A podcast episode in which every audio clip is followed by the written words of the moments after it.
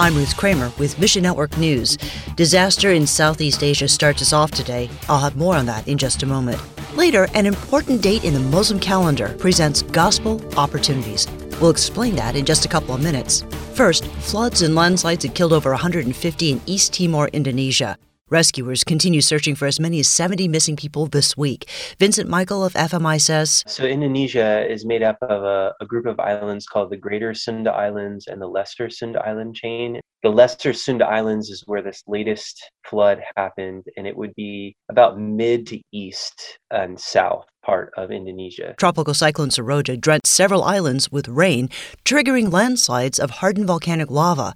The storm also displaced over 8,000 people.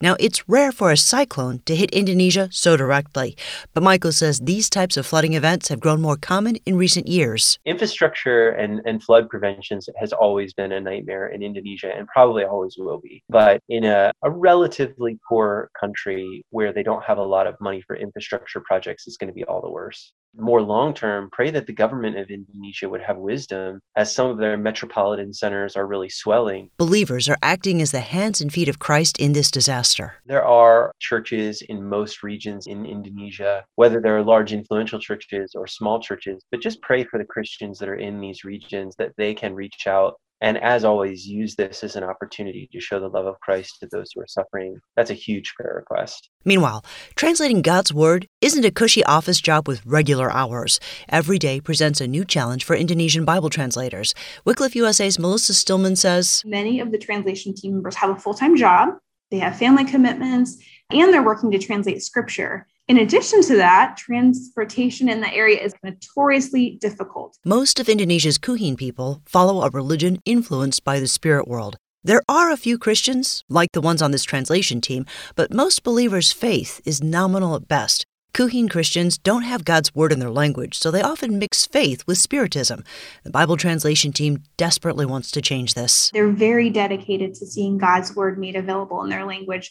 Their work requires personal sacrifice of their time, resources, and sometimes even their safety. You can help this people group on Wednesday, April 21st. So Give the Word Wednesday is a one-day digital giving campaign, and Wycliffe hopes to raise $12,500 that day for the Kuhin translation project in Indonesia. Many Kuhin have placed their trust in spirits, but with your help, they can be freed of their burdens and trust in the living God. We would love for people to prayerfully consider a gift. Even a gift of $10 could make a difference. Save the date and find your place in the story at missionnews.org. Finally, God is moving mightily in the Muslim world, and Ramadan is the perfect time for him to show up.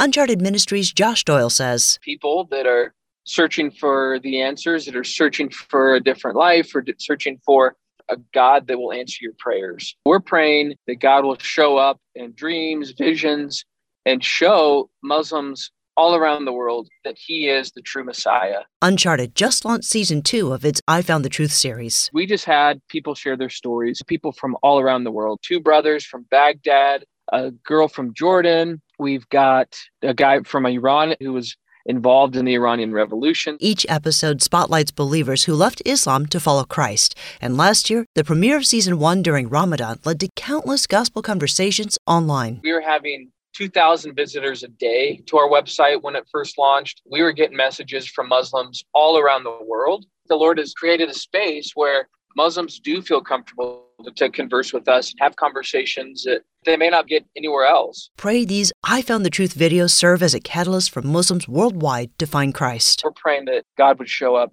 mightily during Ramadan. Thanks for listening to Mission Network News, a service of One Way Ministries. MNN depends on you, our listener, for support to keep bringing you the news and helping you find your place in the story of the Great Commission. And when you give, you enable all of us to come together, appreciate great stories, experience breakthroughs, and build relationships. So would you consider joining us today? Look for links at missionnews.org. I'm Ruth Kramer.